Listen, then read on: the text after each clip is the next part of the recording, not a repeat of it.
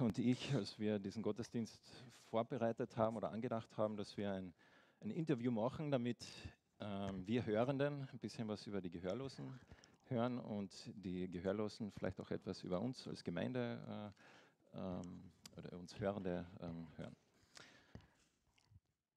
So, Mirko, darf ich dich einmal äh, bitten, dass du dich einmal vorstellst, wer bist du? Ähm, und genau, ja, stell uns dich einmal vor. Ja, also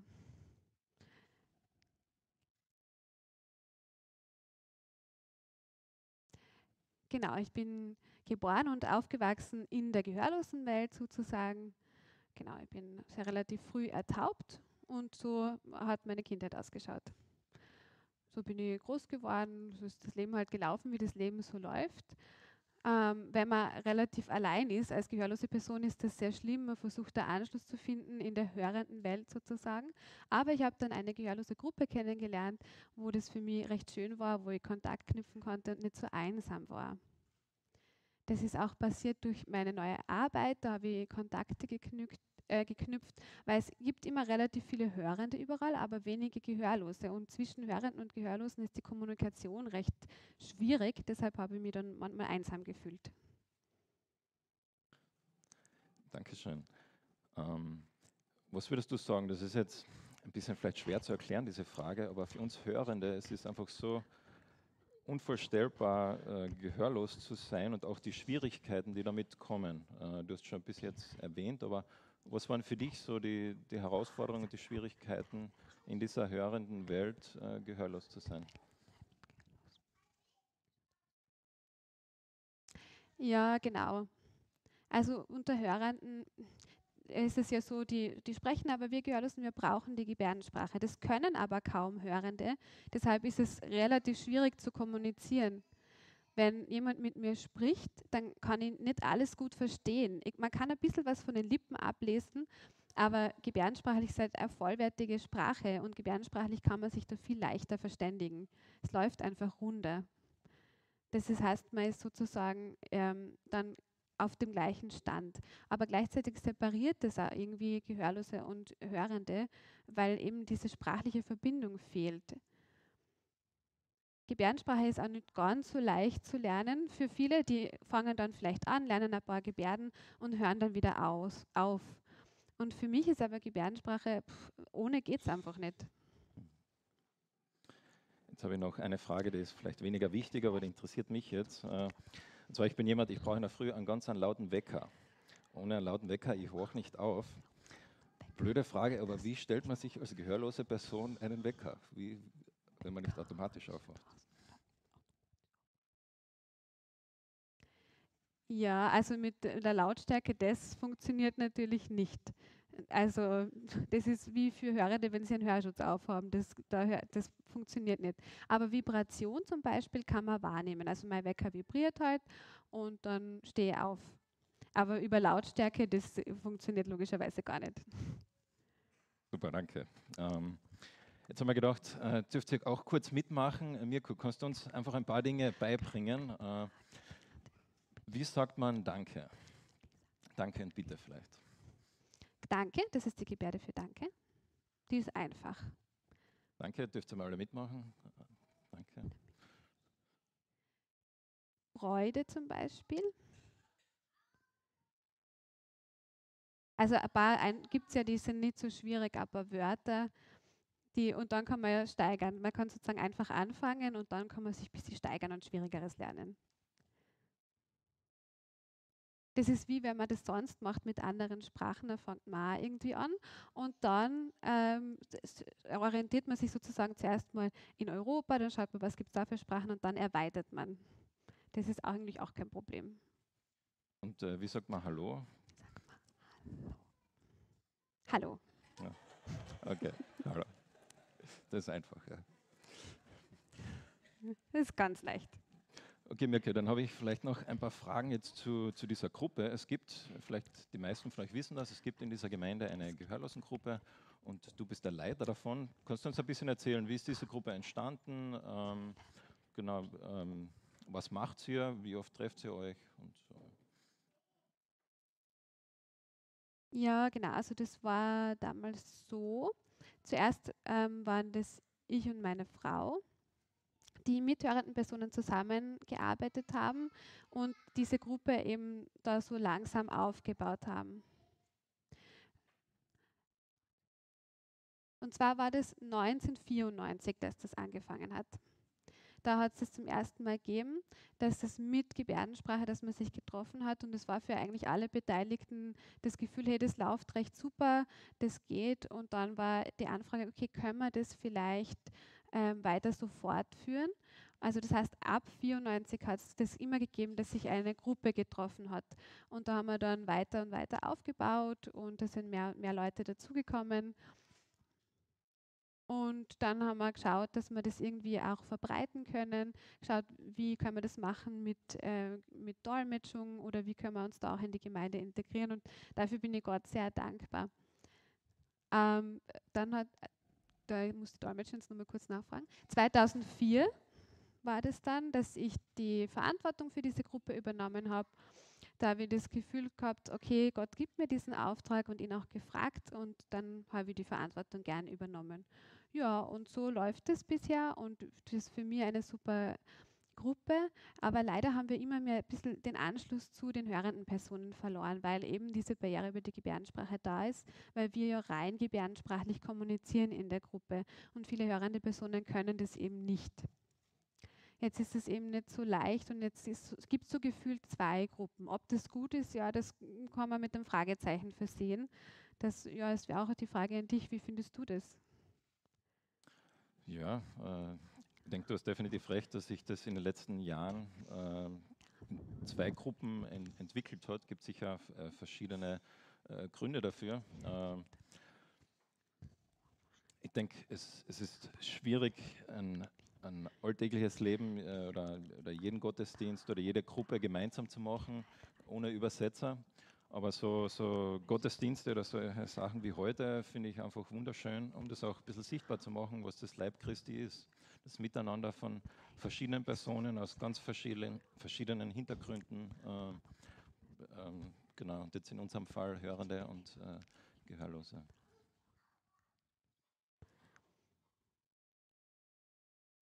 Ja, genau.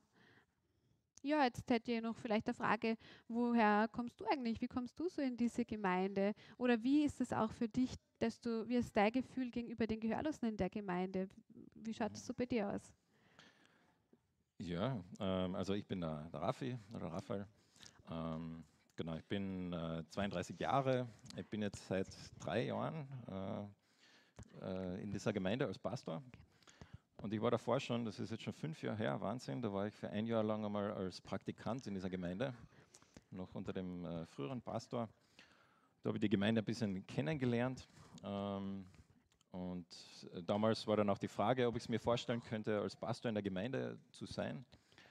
Und äh, da habe ich gesagt, na, jetzt im Moment noch nicht. Ich muss zuerst äh, nach Kanada zu meiner zukünftigen Frau. Und da war ich dann ein Jahr lang in Kanada und bin dann gemeinsam mit meiner Frau zurückgekommen genau, und so bin ich jetzt da in der, der Gemeinde. Ähm, da war noch eine zweite Frage, glaube ich, dabei, oder? Ja, genau. Und zwar im Zusammenhang mit den Gehörlosen. Wie ist so dein Gefühl im Zusammenhang mit der Gehörlosengruppe? Wie geht es dir da damit? Ja, ich habe, äh, als ich dann äh, zurückgekommen bin als, als Pastor, ähm, es hat ein bisschen gedauert, aber dann haben wir uns auch einmal getroffen Erinnerst dich noch, ist schon eine Zeit her, jetzt vielleicht, ich glaube, über ein Jahr. Und da wollte ich so ein bisschen spüren, wo, wo stehen eigentlich die, die Gehörlosengruppe in Bezug zur Gemeinde. Gell? Und, und mir ist es damals eigentlich, das habe ich dir nicht gesagt damals, aber eigentlich nur um eine Frage gegangen, hauptsächlich.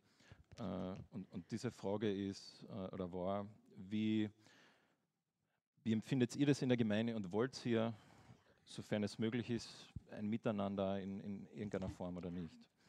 Und äh, das war für mich so spannend damals, dass ich gesagt ja, selbstverständlich, gar keine Frage, wir sind Teil dieser Gemeinde und wir möchten es auch, sofern es irgendwie möglich ist, auch sichtbar machen. Und das äh, habe ich sehr, sehr schön gefunden und deshalb sitzen wir heute da.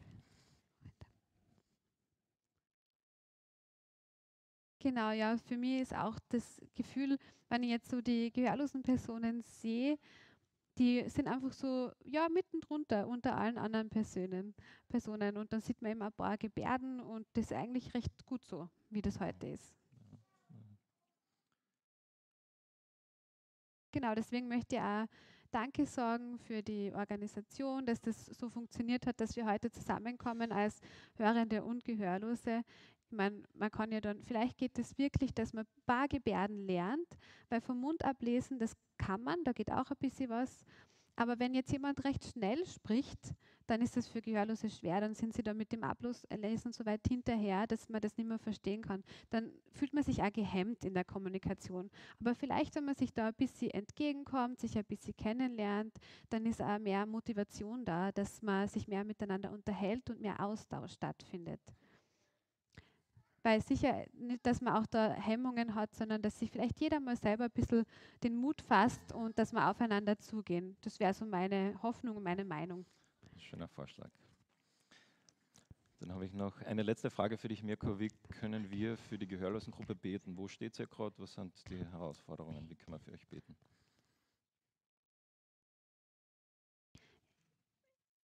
Ja, vielleicht, dass wir äh, schauen, ähm, für eine Austauschstunde, Bibelstunde, dass wir einen Monat einmal treffen wir uns da.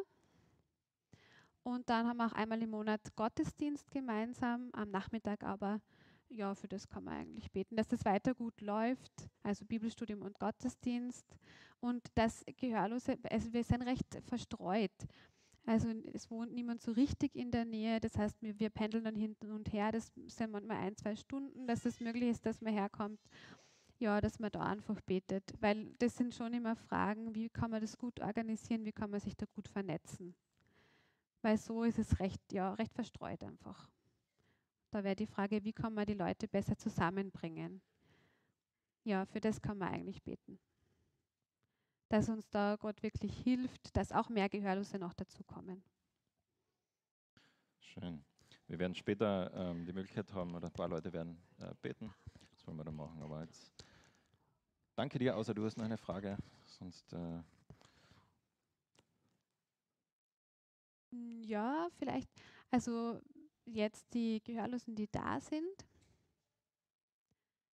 Ähm, dass man da, wie das mit der biblischen Lehre da auch ausschaut, oder in Zukunft auch mit dem Bibelstudium, dass wir da wieder gleich aufkommen, ähm, vielleicht auch mit den Hörenden, wie man das am besten machen soll, dass die nicht so irgendwie Hemmungen haben, Gebärdensprache zu äh, lernen oder irgendwie Angst vor gebärdenden Menschen sozusagen haben.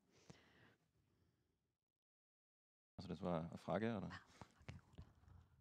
Ja, ja, ja, schon als Frage gedacht.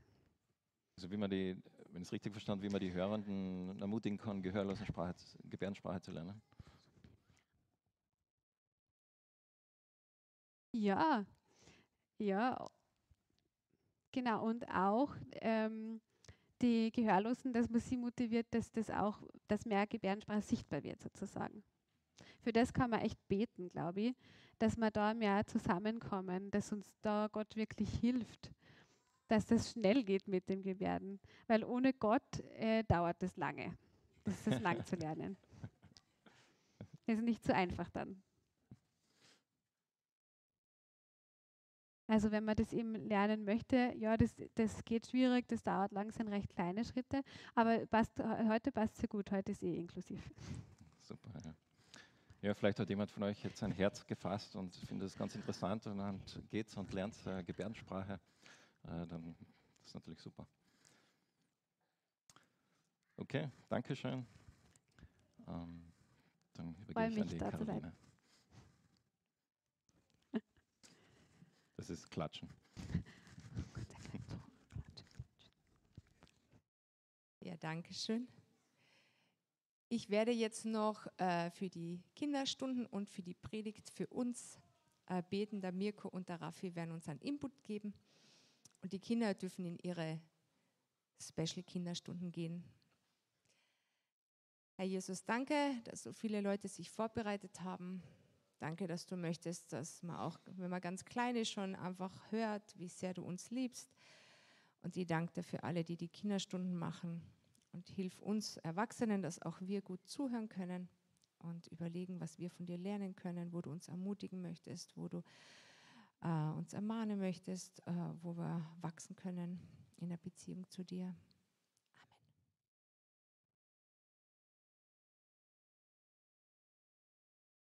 Amen.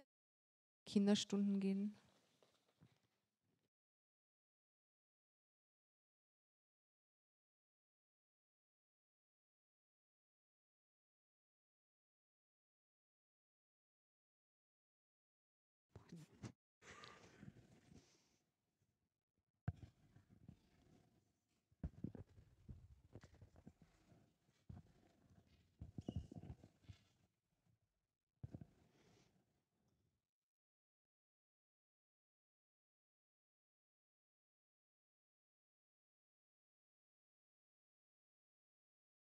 Okay, passt. Dann können wir starten, oder?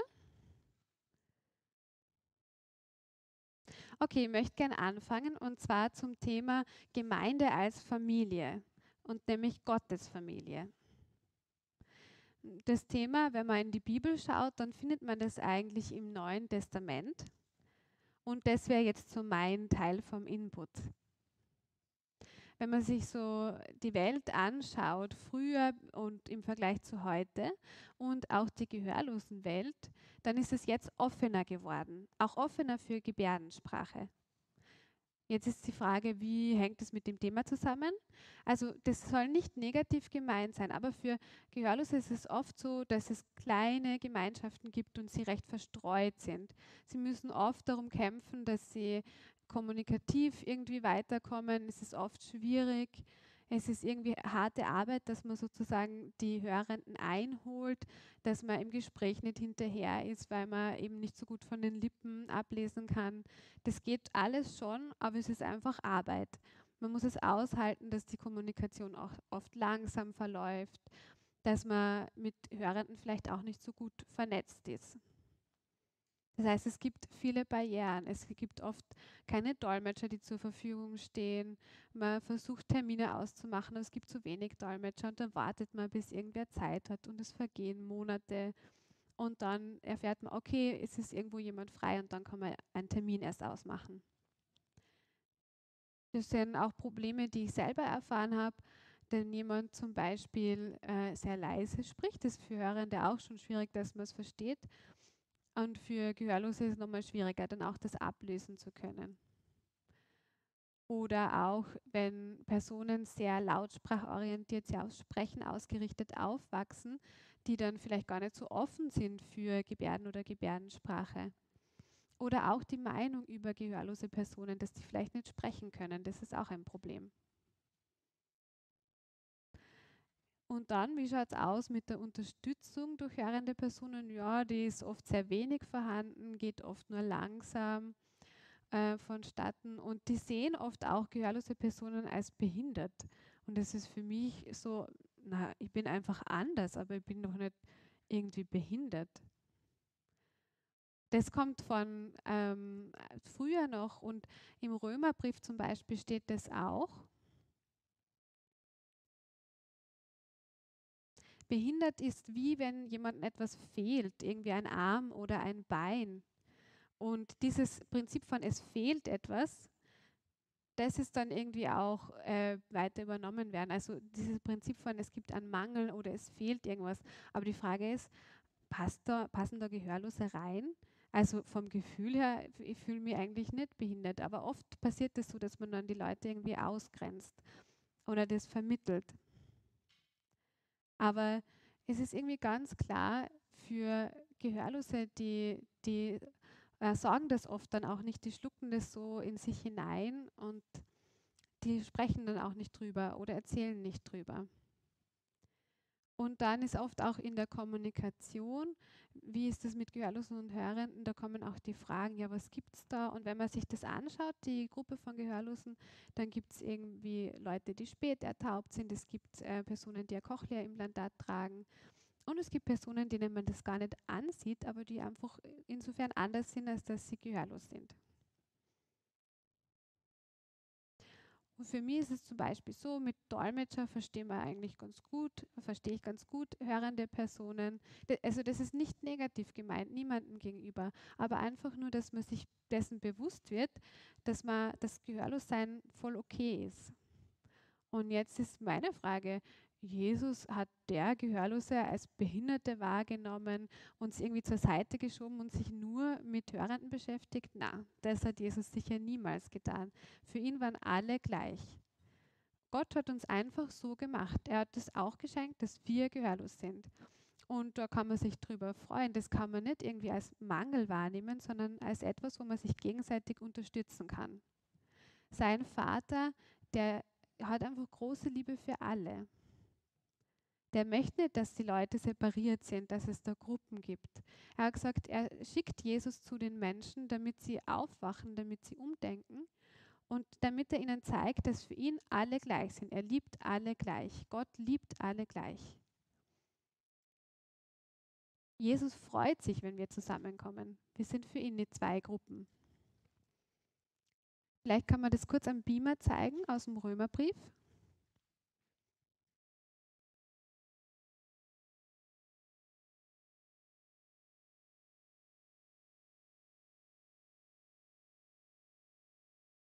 Genau, ich erkläre es nochmal kurz gebärdensprachlich. Also wir werden in dieser Hoffnung sicher nicht enttäuscht. Wir wissen, dass Gott uns so sehr liebt. Und woher wissen wir das?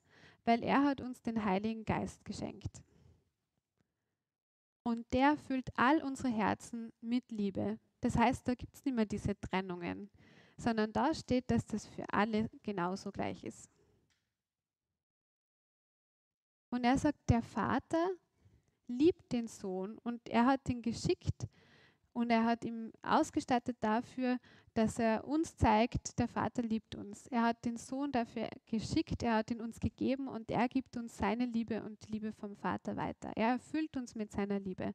Da können wir wirklich lernen, in Jesus, ähm, wie wir einander lieben können und dass wir uns alle gleichwertig sehen. Dann das, der nächste Vers. Der nächste. Genau.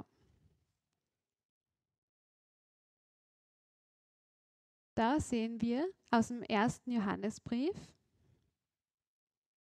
ist, da geht sehr viel um die Liebe, da steht einiges dazu. Deswegen habe ich nur zwei Verse ausgewählt. Aber bitte schaut euch das unbedingt zu Hause in eurer Bibel an, lest euch das durch.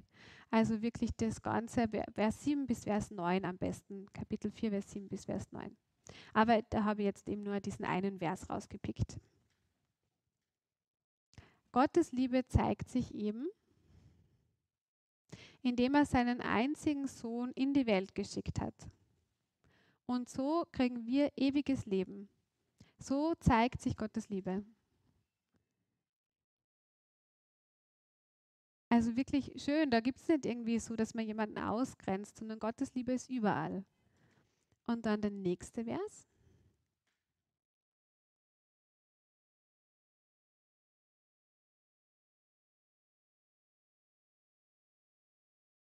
Noch ein zweiter. Na, äh, Retour. Aus dem ersten Johannes, den Vers bräuchte ich. Genau, genau der. Da steht eben, liebe Freunde, Gott hat uns so sehr geliebt und deswegen sollen wir auch einander lieben. Wir sollen gegenseitig unsere Liebe zeigen. Das heißt, wir sind auch alle gleich. Wir sollen uns da alle gleich lieben und gleichgesinnt sein. So, jetzt zum nächsten Vers. Genau. Jesus sagt, ich bin der Weg und die Wahrheit und das Leben. Niemand kann zum Vater kommen, nur durch mich. Das ist ja klar, also es ist unmöglich zum Vater zu kommen. Man braucht Jesus als Weg nach oben. Und er sagt, ich bin der Weg. Jesus selber ist der Weg, genau. Und heute, wenn wir das so sehen, wenn er, er der Weg zum Vater ist, dann sind wir seine Familie und seine Kinder und eben gleich. da gibt es irgendwie so ein Gefühl von Zusammensein, wenn man das durchliest. Es ist der Wunsch des Vaters, dass wir zusammenleben und uns gegenseitig unterstützen und einfach Gutes füreinander im Sinn haben. Da gibt es keine zwei Gruppen, sondern alle sind gleich. In der Welt ist es so, dass es Gruppen gibt, aber da ist es nicht so. Wir sollen uns unterstützen, uns umeinander kümmern.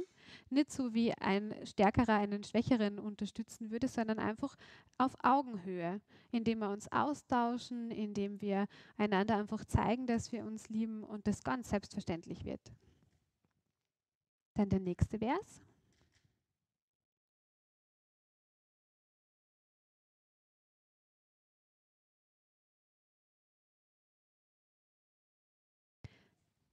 Genau, in diesem Vers geht es um eine Ermahnung an die Brüder, dass sie ähm, einmütig miteinander reden sollen und dass es keine Gruppierungen, keine Spaltungen gibt, sondern eben alle gleich sind. Und ja, das ist eigentlich eh klar, wenn man sich das anschaut. Das ist ein wichtiger Vers, dass wir eine Gemeinschaft bleiben und dass es keine Spaltungen gibt. Deswegen ist es auch so wichtig, dass wir einfach uns als Gemeinde verstehen, dass wir zusammenhalten, dass wir uns gegenseitig unterstützen und dass wir auch uns bewusst sind, dass wir die Unterstützung vom anderen brauchen. Es ist wichtig, dass unsere Liebe immer gleich bleibt füreinander, dass wir schauen, wie Jesus das gemacht hat und dann uns in der Liebe sozusagen austauschen untereinander. Und es ist klar, da brauchen wir Gott und wir können Gott dankbar sein, dass wir als Gehörlose und Hörende wirklich auf Augenhöhe einen Austausch in der Gemeinde haben können. Und das, ich freue mich, dass wir das heute auch so machen können. Das ist super, das ist toll. Das ist nicht wie, okay, die Lösung ist, es gibt halt zwei Gruppen, sondern das ist wirklich so eine Ermahnung in 1. Korinther, dass man zusammenkommen soll. Und dafür bin ich dankbar. Amen.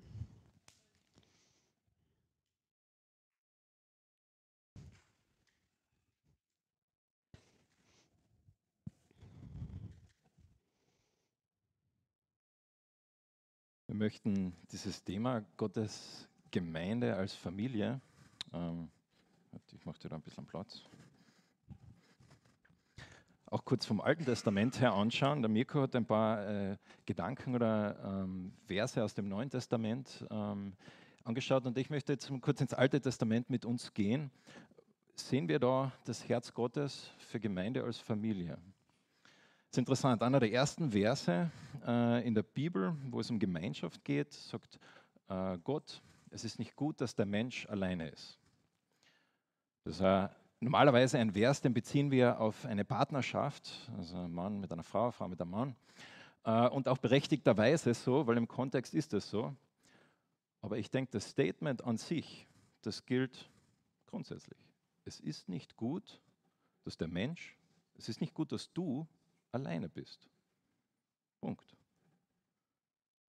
Und das ist eines dieser Dinge, das ist so selbstverständlich, dass wir Gemeinschaftswesen sind, aber ich habe mir gedacht, äh, schauen wir mal uns ein paar Dinge an, wie Gott das anders hätte lösen können. Ich habe jetzt ein paar Bilder mitgenommen, müsst ihr bitte weiterklicken. Äh, und zwar wisst ihr zum Beispiel, dass die meisten Schlangen ihre Eier verlassen, nachdem sie sie gelegt haben. Sie legen die Eier und gehen weg. Die Kinder lernen nie ihre Mutter kennen. Anderes Beispiel, wisst ihr, dass die Sattelrobbe, sie gebärt ihr Kind und dann ist sie zehn Tage bei ihrem Kind und dann verlässt sie das Kind. Keine Beziehung mehr da. Oder das krasseste Beispiel meiner Meinung nach, es gibt eine gewisse Chamäleonart in Madagaskar, äh, die legt Eier. Diese Eier brauchen dann acht bis neun Monate, bis sie äh, quasi die, die schlüpfen. Und in dieser Zeit, das ist quasi der Winter, stirbt die ganze Generation von dieser Chamäleonart. Sprich, die Kinder lernen nicht nur ihre Eltern nie kennen, sondern sie lernen nie ihren Onkel, Tanten, also ihre, diese Generation kennen. Keine Gemeinschaft möglich. Also Gott hätte uns auf so viele verschiedene Arten und Weisen machen können, dass wir nicht Wesen sind, die Gemeinschaft brauchen, dass wir nicht Wesen sind, die, einander, die einander brauchen. Aber Gott hat uns so gemacht, dass wir in einer Familie groß werden. Und im besten Fall in einer Familie, wo, wo äh, Liebe äh, gelebt wird, wo miteinander da ist. wo Vertrauen da ist. Und die Assoziation, die du jetzt hast mit Familie, die hängt wahrscheinlich sehr damit zusammen, wie es in deinem Elternhaus war, wie es jetzt gerade ist in deiner Familiensituation, ob die jetzt positiv sind oder negativ, Gemeinde als Familie, Familie allgemein. Da äh, gibt es ein paar äh, Beispiele im Alten Testament, zum Beispiel einen Mann. Äh, dieser Mann, der war der Lieblingssohn seines Vaters und die Brüder haben das natürlich gar nicht gern gesehen und haben dann überlegt, was machen sie mit dem Mann? Haben gesagt, passt, wir bringen ihn um. Sie haben ihn dann nur verkauft, damit es dann Jahrzehnte später hat's wieder Versöhnung gegeben. Und ein anderer Mann, der ist die Karriereleiter hochgeklettert und als er dann oben war an der Karriereleiter, hat er die Tochter des Königs geheiratet. Nur um dann wenige Zeit später herauszufinden, sein Schwiegervater will ihn eigentlich umbringen. Und dann, nachdem diese Situation irgendwie geklärt ist, ein paar Jahre später zieht er dann in den Krieg gegen seinen eigenen Sohn, der David. Es gibt da extreme Beispiele, wenn wir Familiensituationen im Alten Testament anschauen, äh, wie, wie das war, gut oder auch schlecht. Und so diese Assoziationen, die wir haben mit Familie, wenn wir sagen Gemeinde als Familie, ähm, ist die berechtigte Frage, was meinen wir eigentlich damit? Was meinen wir damit, wenn wir sagen, zwei Gruppen sind gemeinsam zusammen oder andere Gruppen sind gemeinsam zusammen? Hast Gemeinde als Familie Harmonie, Entspannung? Ich denke, äh, das ist sicher ein gewisser Aspekt davon. Aber ich habe drei kurze Punkte, die ich denke, was Gemeinde als Familie bedeutet. Ich denke, das erste bedeutet Gemeinde als Familie Identität und Zugehörigkeit. Überlege mal, ich zum Beispiel als Raffi, ich bin ein Raphael Forer, ich werde Zeit meines Lebens zu dieser Familie Forer dazugehören. Ob ich will oder nicht. Keine, keine Wahl, keine Option. Aber das gibt mir auch Identität. Äh, es gibt mir auch äh, ähm, ja, Zugehörigkeit. Es gibt ein Tal in der Schweiz, in Dockenburg. Wenn du dort hingehst, jedes dritte Haus heißen alle Forer. Das ist so, da komme ich her. Das gibt mir Identität, das gibt mir Bezug. Und im, im, im Alten Testament sehen wir auch ein paar Beispiele. Da sehen wir zum Beispiel eine Frau namens Rahab. Und sie, wird, äh, sie ist in einer Stadt, Jericho, und da kommen die Israeliten und sie wollen diese Stadt einnehmen. Äh, und sie hilft ihnen und kommt dann zu diesem Volk als Außenseiterin. Und was passiert? Wir lesen später, sie hat einen Israeliten geheiratet und ihr Sohn war ein Mann namens Boas. Und dieser Boas dann später, der begegnet auch einer Frau. Und diese Frau kommt aus einem ganz anderen Land, eine Moabiterin namens Ruth. Und die kommt auch als Fremde zu dieser Gruppe, zu dieser Familie der Israeliten. Und wir lesen diese Geschichte und schlussendlich sie heiratet diesen Mann. Sie wird Teil dieser Gruppe. Es bekommt Identität von ihr. Und Jahrhunderte später lesen wir, dass Jesus Christus von beiden diesen Frauen abstammt. Das ist absolut kein Zufall, sondern Jesus drückt damit etwas aus, dass er äh, jemand ist, der, der alle mit einbezieht, alle mit reinnimmt. Und ich habe da einen Vers mitgenommen, der ist jetzt aus dem Neuen Testament, aber ihr werdet mir das verzeihen, aus Epheser 1. Von allen Anfang hat er uns dazu bestimmt, durch Jesus Christus seine Söhne und Töchter zu werden. Das war sein Plan. So hat er es beschlossen. Und dann weiter in Epheser, nächster Vers. Denn dank Jesus Christus haben wir alle, Juden wie Nichtjuden, durch ein und denselben Geist freien Zutritt zum Vater. Ihr seid jetzt also nicht länger Fremde ohne Bürgerrecht, sondern seid zusammen mit allen anderen, die zu einem heiligen Volk gehören, Bürger des Himmels. Ihr gehört zu Gottes Familie, äh, zu Gottes Haus, zu Gottes Familie. Wenn wir zur Familie Gottes dazukommen, bekommen wir einen neuen Vater. Jeder von uns, wir bekommen eine neue Identität, neuen, äh, ein neues Zuhause.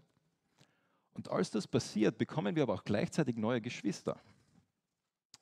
Wie bei einer Adoption, wenn ein Kind adoptiert wird, es hat erstens einmal meistens nicht viel damit zu, zu sagen, es bekommt neue Eltern. Und nicht nur neue Eltern, sondern auch neue Geschwister.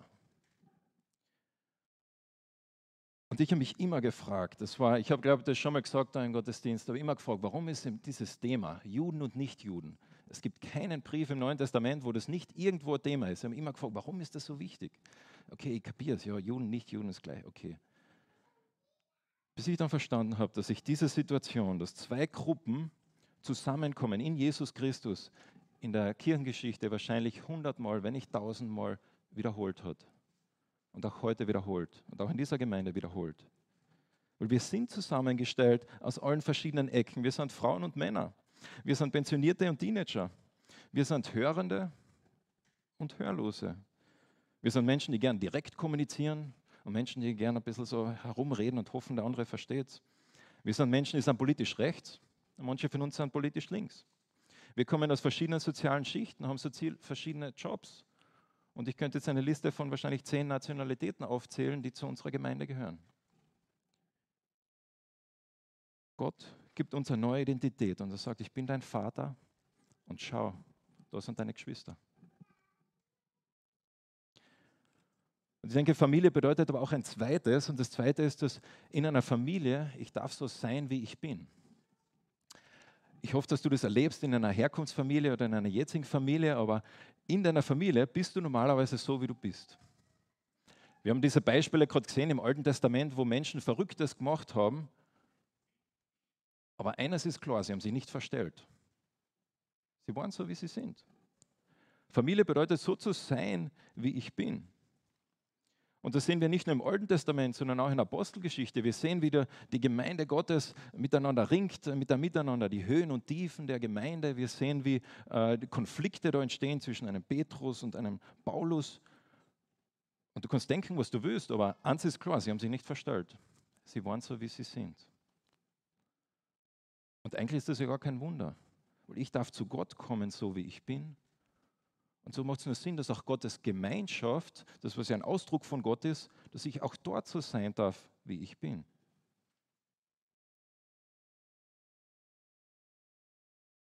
Das bringt uns zum dritten Punkt, zum letzten. Ich denke, Familie bedeutet auch Verantwortung und Arbeit. Vielleicht nicht die erste Assoziation, aber wenn wir jetzt darüber nachdenken, ihr werdet mir, denke ich, alle zustimmen. In meiner Herkunftsfamilie war das so, äh, schon relativ früh haben das mit den Diensten angefangen. Äh, das war dann äh, Autoputzen, äh, das war äh, Stiegenputzen, das war ähm, äh, also Kloputzen. Ähm, und jetzt in meiner jetzigen Familie mit meiner Frau, da kommen jetzt noch mehr Verantwortungen dazu. Da darf jetzt noch die Hecken schneiden. da kommen viele Dinge zusammen, aber als Teil einer Familie, egal ob Kind oder Eltern, ich habe Verantwortung. Verantwortung für das Miteinander, Verantwortung auch für das Klima in der Gemeinde, in der, in der Familie. Und wir sehen, wo Gott im Alten Testament das Volk Israel beruft, sehen wir etwas Ähnliches. Er sagt zum ersten Mal im Hosea 11, sagt er, als Israel jung war, gewann ich es lieb. Aus Ägypten rief ich es als meinen Sohn. Das wird im Alten Testament so beschrieben als wie die Geburt von der Familie, der Familie Gottes, äh, wo Gott sie rausholt aus Ägypten und er sagt, hey, das sind jetzt meine Kinder, das ist meine Familie, mein, äh, mein Volk. Und dann sagt er zu ihnen Folgendes in 2. Mose 19, wo sie am Berg Sinai sind und sie äh, Gott quasi ein bisschen besser kennenlernen, da erklärt ihnen Gott, was es heißt, Teil dieser Familie zu sein. Und Gott sagt folgendes in 2. Mose 19, 5 bis 6, äh, 4 bis 6. Ihr habt gesehen, wie ich, euch, äh, wie ich an den Ägyptern meine Macht erwiesen habe. Und ihr habt erlebt, dass ich euch getragen habe wie ein Adler seine Jungen. Ich habe euch wohlbehalten hierher zu mir gebracht. Gott sagt, ich habe euch zu mir gebracht, zu meiner Familie, ihr seid jetzt meins. So, und jetzt, wenn ihr nun treu bleibt und auf mich hört, sollt ihr mein ganz persönlicher Eigentum sein unter allen Völkern. Die ganze Erde gehört mir, aber ihr sollt ein Volk von Priestern sein, das mir ganz zur Verfügung steht und mir ungeteilt dient. Siehst du, wie diese Elemente da miteinander verschmelzen? Gott gibt ihnen eine neue Identität als seine Kinder. Und er erklärt dann, was heißt es jetzt, Teil dieser Familie zu sein? Das heißt auch Verantwortung zu haben. Er sagt, ihm ungeteilt zu dienen. Gott zu dienen. Kein Problem, ich halte es.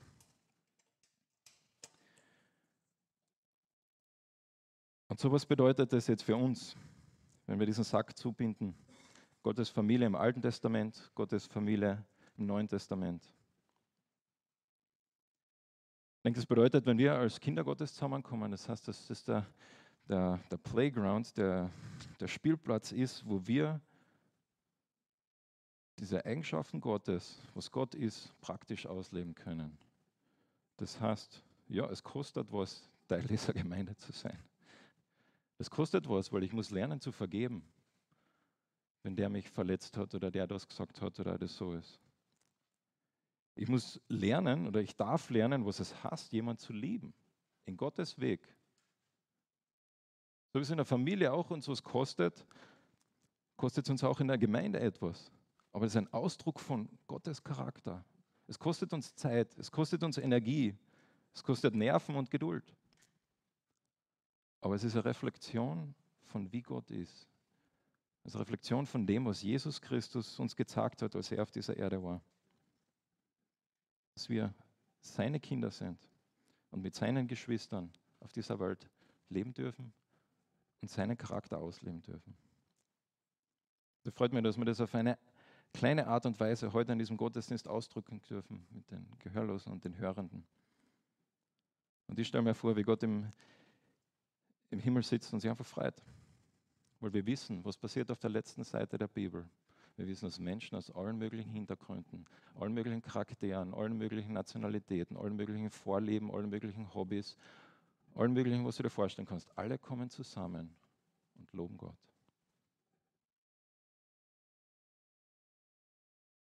Übergebe an dich. Wir werden jetzt gemeinsam